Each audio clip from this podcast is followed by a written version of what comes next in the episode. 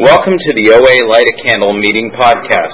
Visit our website at www.oalaig.org where you'll find three separate speaker feeds with over 300 speaker files, links for you to subscribe to the podcast, and a place where you can donate to keep this special service active. I would now like to introduce our speaker for tonight, Nick.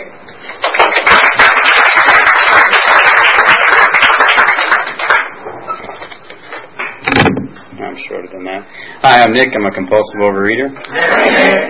Um, I'm really grateful to be here and, and welcome to the, the newcomers. Um, I actually, I'm kind of surprised that I'm standing here because I was here about a year ago at my first meeting at this group here, and it's really it's really a privilege and an honor.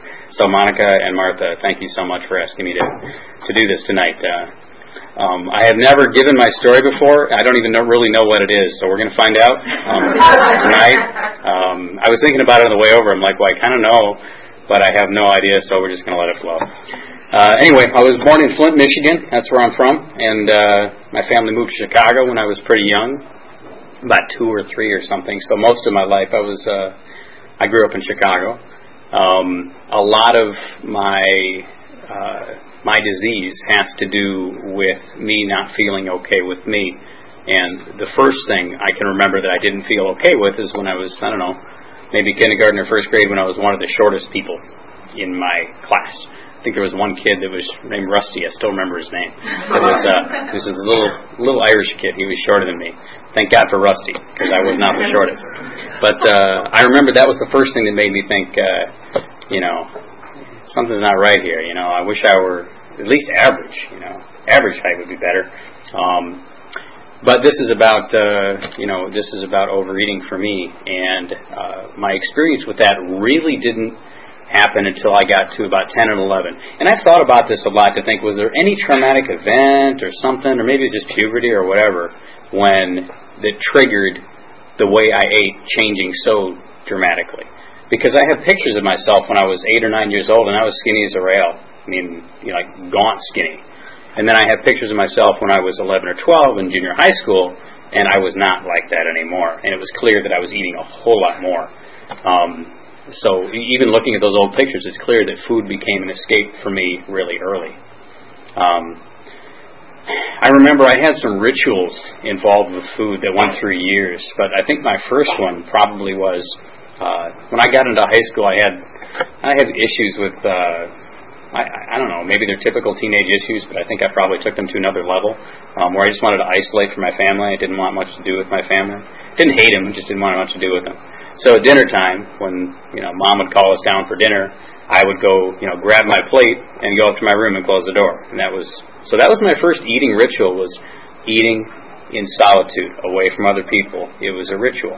Um, I didn't even realize what I was doing at the time until now that I look back at it, I realized that set, that set up um, myself eating alone. Oh, by the way, I'm also bulimic. I didn't announce that when I first introduced myself, but uh, it's a big part of my story. Um, so, you know, I gradually put on weight uh, throughout high school, and I so there was three things that I was dealing with, at least in my mind. Um, I was shorter, but I I got okay with that. That wasn't that big of a deal. I was also gay, which I was still not too bad with, but that was still I was wondering what am I going to do with this when I get older because this is you know 20 years ago. Um, and then the last thing was, and I'm I'm fat. That was the worst. I mean, I can handle the other two, but that that one was that was, and you guys get it. You guys totally get it. That was the one that I'm a miserable failure. You know, um, why are all the other kids so skinny? You know, why is it that they just naturally seem to be, you know, like lean and muscular, and what's up with me? Um, and I was real angry about that. And there's a lot of that in my story. A lot of anger about that. You know, I don't know if I was anger at metabolism or genetics or what it was, but there was a lot of anger around that issue. Um, I did real well in school, though. Um, I, I know it's probably going to come out sooner or later uh, during this talk, so I, I, will, I will say it just because it does have something to do with my story. Um, I am also an alcoholic, um, and that that was something that uh, was another thing that I sort of I went for my food, I went for my alcohol, and that's kind of how I medicated uh, myself so that I could at least be a little bit okay with, with, with who I was. Um, I went to college and uh, I went to a good school, and it was funny because the first year I was there, I hardly drank at all. But that's when my eating disorder truly, uh, truly kicked in. Um, I was at school and I was probably about 190, and I only I'm only about five five five six, so I'm not I'm not a real tall guy. Um, but those of you on the podcast, I'm about six four. but I'm, I'm not a real big guy, and I can't carry 190, 195 too well on this frame. It just doesn't work. Um, but I went away to school, and you know, it, it was almost even worse in college because like all the fraternities, and I went to uh, down to Austin, Texas, a very very big school, and. Uh, it just it just seemed like I just didn't fit in, and most of it had to do because of weight.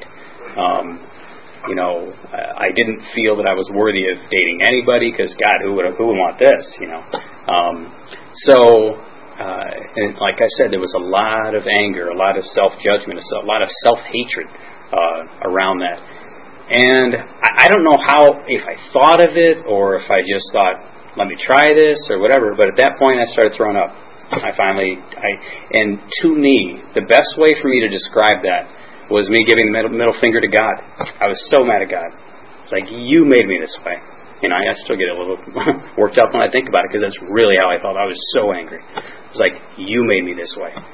This isn't my fault. You know, look at all these other kids. They're, they're not like me. You know, there's a few, but most of them aren't. Um, and I was extremely angry about that. And so for me, you know, the whole binging and purging thing was a very violent act. It was an act of vengeance. It was an act of, uh, so there, you know, if you're going to do that to me, here, I'll fix the situation and here's how I'll do it. Um, looking back at it, it's amazing to me, because uh, I actually got sober off of alcohol when I was uh, 21 years old, and that was a long time ago.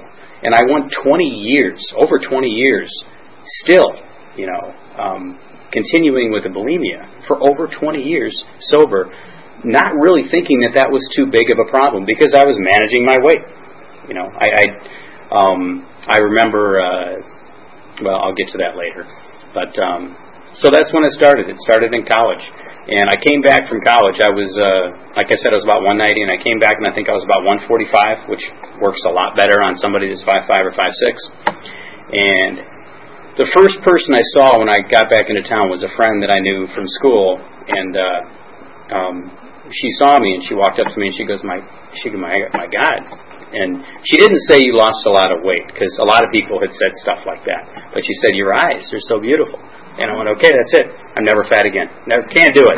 Absolutely, I'm never going back there again. I don't care what it takes. I don't care if this kills me. I am never going back there again. And uh, there was, like I said, there was a whole lot of emotion behind that. You know, I was determined that that, that I couldn't do that again. Um, and so, you know, I, uh, that became a ritual for me um, for like you know close to 20 years. Um, it's once again, it's amazing that uh, that I was working steps in another program, going through all that. Never mentioned any of that to my sponsor in the other program. You know, to me, that was you know that that didn't have anything to do with sobriety. That didn't have anything to do with spirituality. Um, but clearly, it was kind of a big deal um, but I just wanted to ignore it. The other thing that was kind of shame, there was a lot of shame around that too. Um, the other thing that was really shameful for me is I had heard, you know, and you hear sometimes even joke. I don't like when they joke about it. When oh, you hear it in movies or they joke about it. And I heard there's a lot of women that do that for cheerleading and all this stuff. I thought, but I'm a guy. You know, how embarrassing is that? I can't even talk about this. You know, even when I first started coming here, it was incredibly difficult for me to admit that. Very difficult. You know, um, you know, thanks to some other folks, uh, like Michael and some other folks that I know, that kind of paved the road ahead of me, and I felt, okay, I can talk about this now. I'm not alone. Um, but I really did feel alone. I felt like, well, guys don't do this, you know. Um, so uh, anyway, I continued doing that for, uh, like I said, close to about 20 years. Um, there were times uh, I had some rituals, like I said before, uh, around my food, but when it came to the uh, binging and purging, my ritual was, you know, I'd drive home from work and I'd say, okay, let me stop and get some fast food somewhere, something I really want to eat, something really good, which is generally speaking for me, it means something that's terrible for me. Um, so a burger, no, I should get a burger and then maybe another small burger to go with that. And then I don't want to talk about food very much. I don't think we're supposed to do that. But anyway, um, and then I throw a dessert on top of it. You know, got to have something to, to wash it down. So I'd have a dessert, and uh, it would be an entire ritual where I'd bring all of this food home, just excited, you know, to do my little ritual so that I could feel better about me. Um, it's what I did. And here's what here's the part that was uh, that finally led me to believe this is really a problem. Is if I got home and I wasn't expecting my roommate to be home and he was home, guess who got the passive aggressive anger from me? You know, how dare you? You don't know what you did, but you just got in the way of my ritual because I can't do it now. Now I got to hide it from you. You know, I was looking forward to some time for me so that I could go through this really unhealthy ritual. Um, and uh, but I still have the same roommate. Now he gets it. He understands why I did what I did. But uh, to me, you know, I, I would I would be. Uh, God, I mean, uh, that I really did ritualize the thing. You know, where I had all the food laid out, I I had to have some dessert, and uh, for me, this is just I don't know if this is true with a lot of bulimics, but for me, it was actually much easier for me to go through with that process if I ate a lot. If I ate just a little bit, well, that's harder to kind of purge. so even if I was only a little bit hungry, I'd make sure to eat more than that because um, it was easier for me to take care of business then. Um, my sister-in-law um, pointed out to me, I don't. She figured it out. Uh, my brother's wife figured it out at some point, and she confronted me about it.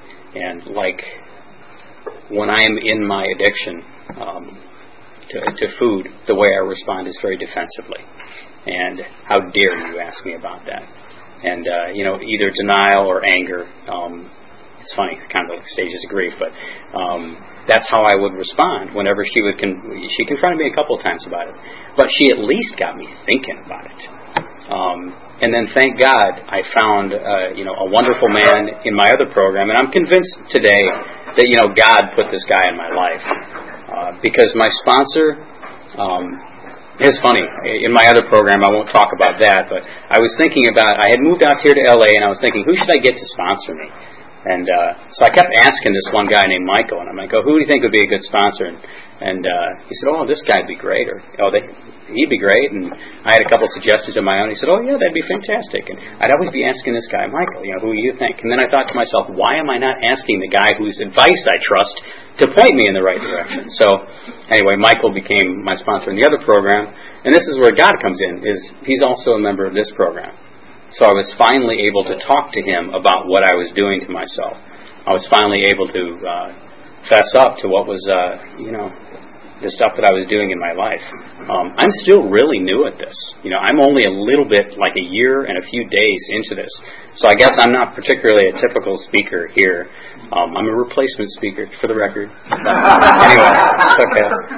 But uh, but you know, it's good. It's good. Um, I was thinking, you know, when people ask questions, I'm gonna be, there's going to be a lot of, you know, I don't know. There's going to be a lot of that. I, I have a feeling. But uh, um, today, you know, what I, what I uh, I'll tell you that I oh my definition of abstinence. You know, what is that? What is that? Um, obviously, I can't be engaging in any um, purging, or I mean, I don't eat a lot anyway. I don't I don't binge either, but uh, I can't be doing any of that behavior at all. So that that that is a break in my abstinence if I were to engage in that behavior. So that hasn't happened since September 22nd of last year. Uh, I got to check in my food with my sponsor every day. I got to send him what I text him what I have, and if I change it, I gotta I gotta let him know. I just started a different program, a commercial program where I check in with that too. Um, it's funny, you know, the anger issues are still there. I, I had this interesting experience, uh, um, but I went to weigh in in my other program, and I've only been in it a few weeks, but I want results. I want results now because I'm doing what you told me to do. You know, um, it's funny. Tom told me, I was talking to Tom before the meeting, and uh, he said, ah, "You're so calm. I don't see you with an anger problem." And I almost laughed, and I was like, "Dude, you haven't seen me. when it comes to my weight, I get really, really." So I show up at this meeting and I weigh in, and I'm a pound heavier and I'm steaming through the whole meeting. I'm just cooking there. And she can tell, and she's devoting like half the meeting to talking about how, yes, you go up and down, and I'm just cooking because I don't want to be consoled. I'm, it was, I look back at it and I can laugh now, and I got, you know, learned to reach out a little bit better and trust God a little better. But uh, it's where I'm at. You know, I'm not going to pretend like I've been doing this for years because I haven't. You know, I am totally learning this process of how this works here. Um, I, uh, but so I'll be coming to this meeting, uh, and I, I one thing that's really also helped me uh, in sobriety is I, I have a meeting at my house every Monday um, with myself and a couple other of my friends in this program, and we're working through the steps together. You know, we get, we use uh, I can't remember the name of the booklet, but uh, it's kind of a workbook where you work through all the steps uh, as a group together. And so we've been doing that for the past uh, seven or eight months, and that's been really helpful to me. That's uh, I've really gotten to know two really really good friends in the program, and uh, I just talked to one of them before the meeting here, and uh, it, it's really good. Um, let me see if there's this. Yeah, oh, wow, I'm so early. Oh, see, that's what you get when you have like a year of experience. But, um, well, you know, uh, the oh, I didn't talk about the rest of my uh, definition of abstinence. So I'm checking my food. Um, I got I got to call my call my sponsor every day, and I do do that every day. Um, I got the no vegan purging. I don't have specific foods at this point. Um, I wasn't um, I wasn't particularly a sugar person. I was more of a carb guy. Um, sugar never really I wasn't really into that all that much, um, but carbs were. And so what I have found and I think I'm going to work. I'm going to talk to my sponsor and work this into it. Is you know by by maintaining my uh, I don't want to talk about the commercial side of it, but the other the other program that I'm in to to to help me eat healthy by making sure that I follow the rules of that program. Let's put it that way.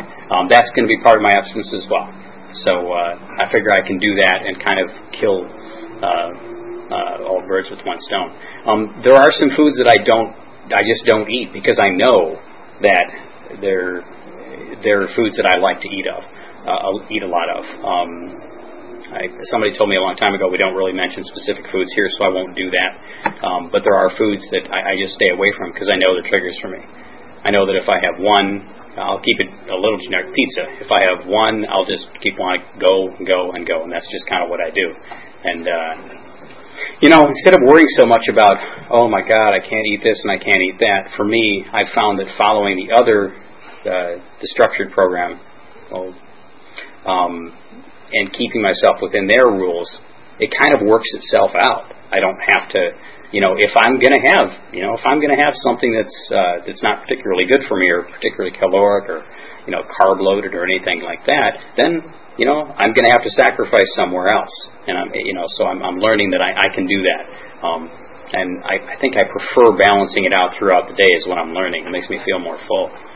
Um, but uh, you know, I, I don't have a real. I hope I, I don't really have a long story because I have a very little experience uh, it, still in this program. You know, I'm uh, I'm still learning from you guys, and uh, uh, I'm, I'm probably just going to finish early because I really, that's pretty much all there is to my story, so thanks.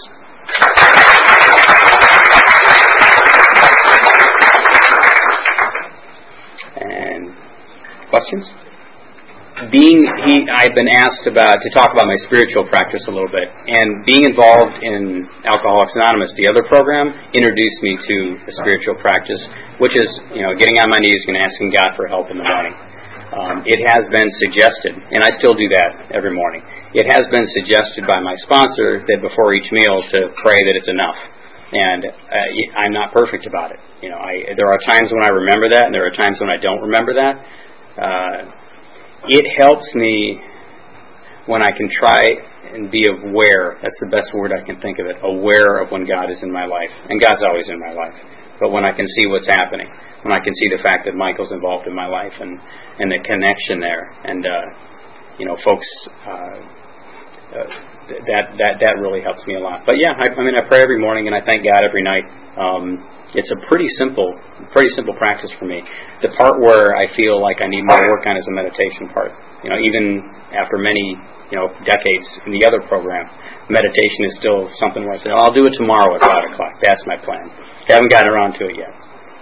Oh, that's a great question. She asked, uh, How did I learn to make peace with God and bring God back into my life? And that, that is a really good question because I couldn't blame anybody for what I was going through, and so my default was God. Um, making peace with God um, probably happened more with the other program than with this one, um, but I'll kind of wrap them up together in, in, in that realizing that God actually gave me an out to my other addiction, you know, and today I don't you know, although I still have the addiction, you know, I'm not suffering from from it anymore. You know, God gave me a solution. He put these people in my life, and that led me here as well.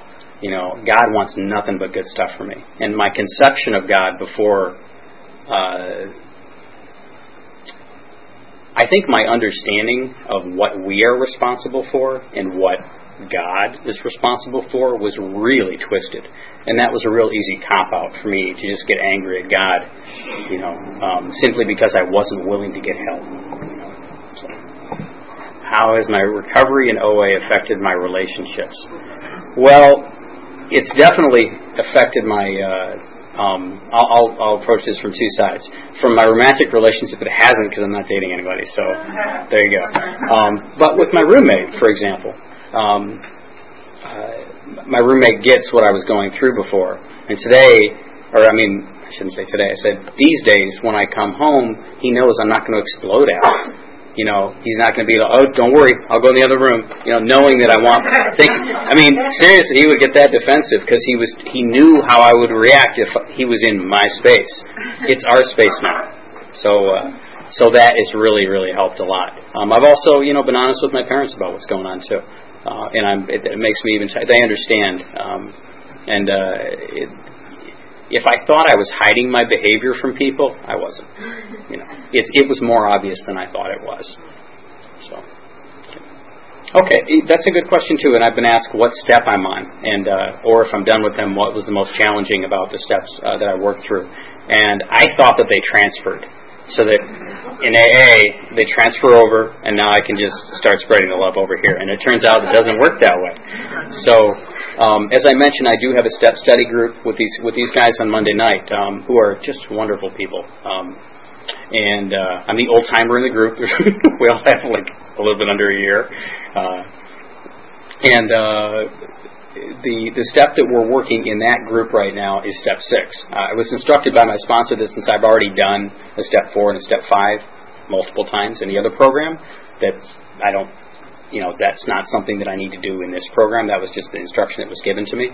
Um, you know, at step one, I've completed thoroughly. You know, I, I this food's got me. It's uh, I, I believe that God can help me. You guys are here. You know, Michael led me here, and uh, you know, a day at a time, I haven't had to do this. So I believe those are covered as well. So I'd say step six is probably where I'm on right now, actively working with my group and actually in real life. That's really where I'm at.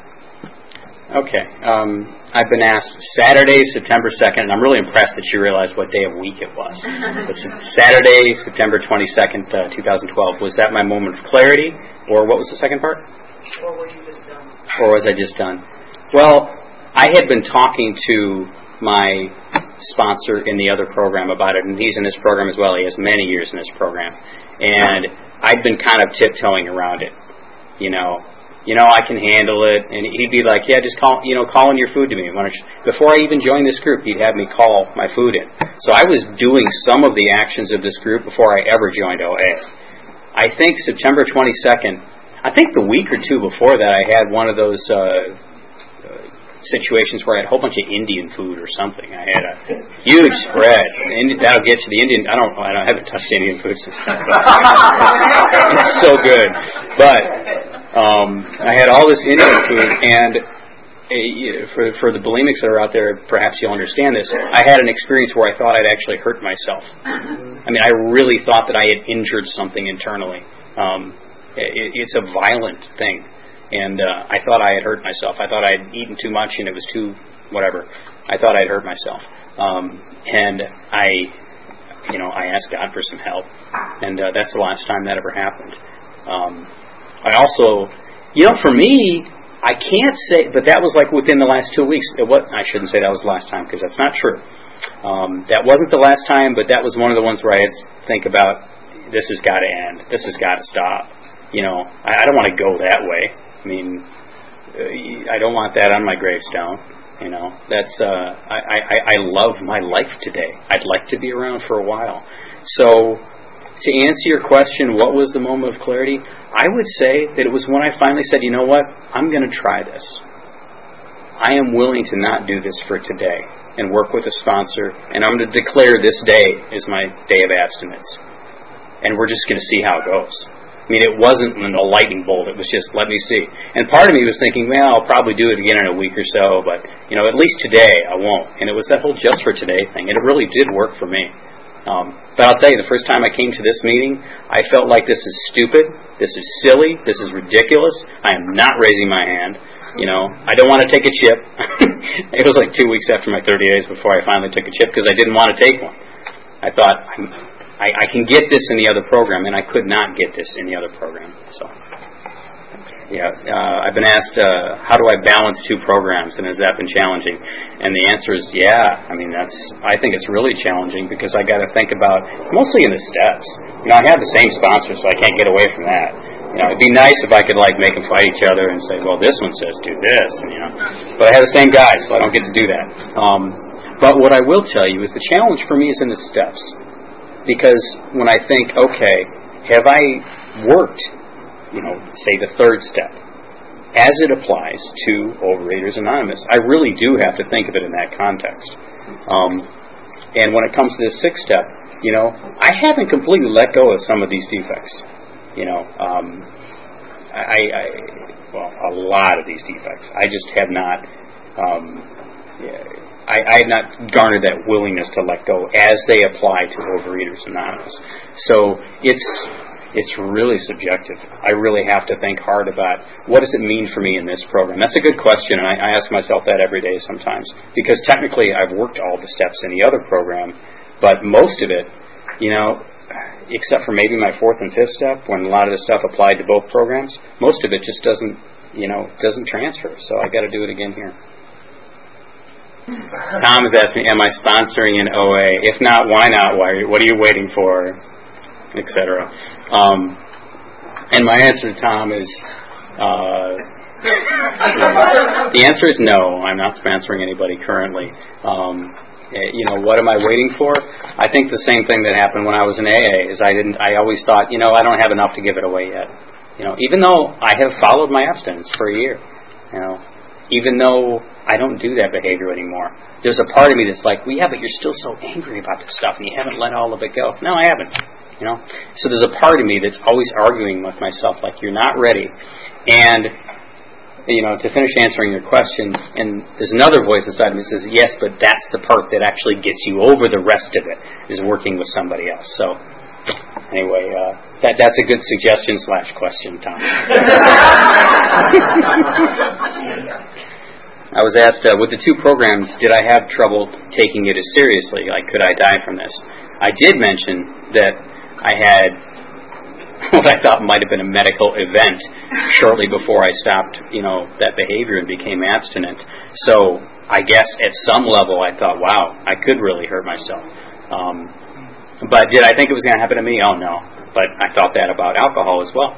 Um, but your question is a good one, and yeah, I still do wrestle with that. I still wrestle with well, but alcohol, I could be killed drunk driving any night. Whereas if I overeat, you know, I might pass out, you know, or and there is a part of me that argues about that. Um, and the way, you know, for me, I, all I can do is talk about the truth for myself. Is as far as an immediate, you know, immediate consequences of life and death. Yeah, I, I, I have a hard time placing them on equal on equal ground. But when it comes to my my my, my peace of mind and my serenity, and uh, my ability to connect with God, my ability to be useful to anybody, they're totally equal. You know, both programs are totally equal. You know, like I mentioned about my roommate, you know, if I'm engaging in that behavior, I stay away from me. You know, I'm, I'm really not a nice person to be around. So that's a, that's a great question. Now, you guys got me thinking a lot. Okay. Um, I've been asked if any of the literature in OA has resonated with me, uh, and if so, what is that? I do. I you know I like stories.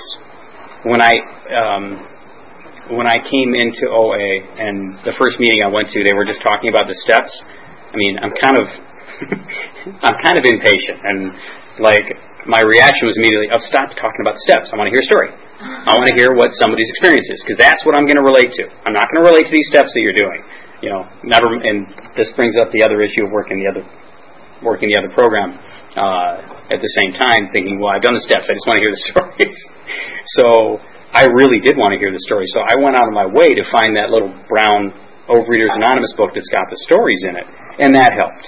Um, you know, it was it was one of those where I'm looking for my find. Let me find my story. You know, and if it wasn't mine, no, I don't want to read that one. My story, my story.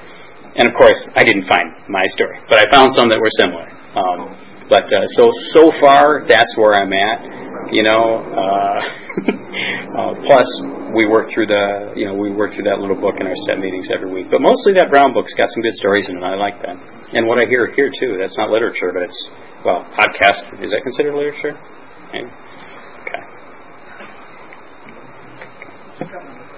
Um, I know that most addicts suffer from self-obsession. Can you talk about how you deal with that self-obsession? Oh, I don't deal with it very. I still think about myself all the time. Oh my god! I was joking. I I joke with. Uh, I sponsor a bunch of guys in the other program, and I was joking with my guys because uh, Tuesday I don't go to a meeting.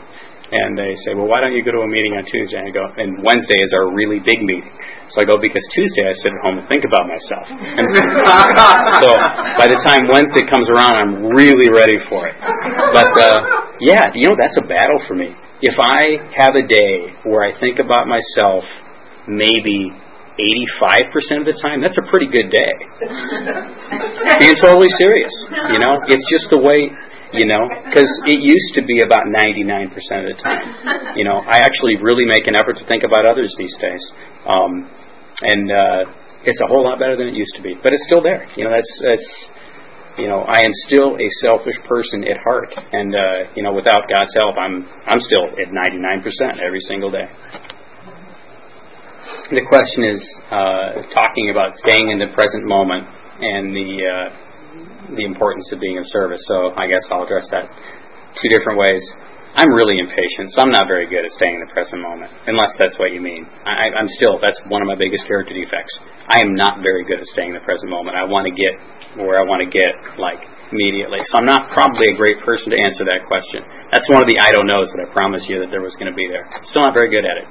Um, importance of being, being of service, um, you know, I, I am glad that I have a sponsor that said, no, if you, I want you to be going to two of these meetings a week, and I want you to take commitments to these meetings.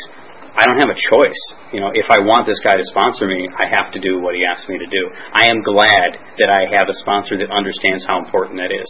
Because left to my own devices, I wouldn't do it you know, being of service, I got to meet you. I got to meet all these other folks from this meeting just from shaking hands at the beginning of the meeting for the last six months, and it looks like for the next six months as well, um, which is cool. Hey, that's, the way I can get to know other people.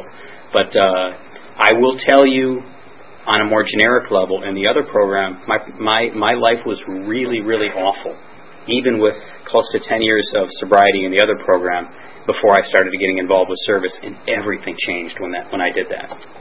So that's for me that was really important to be of service.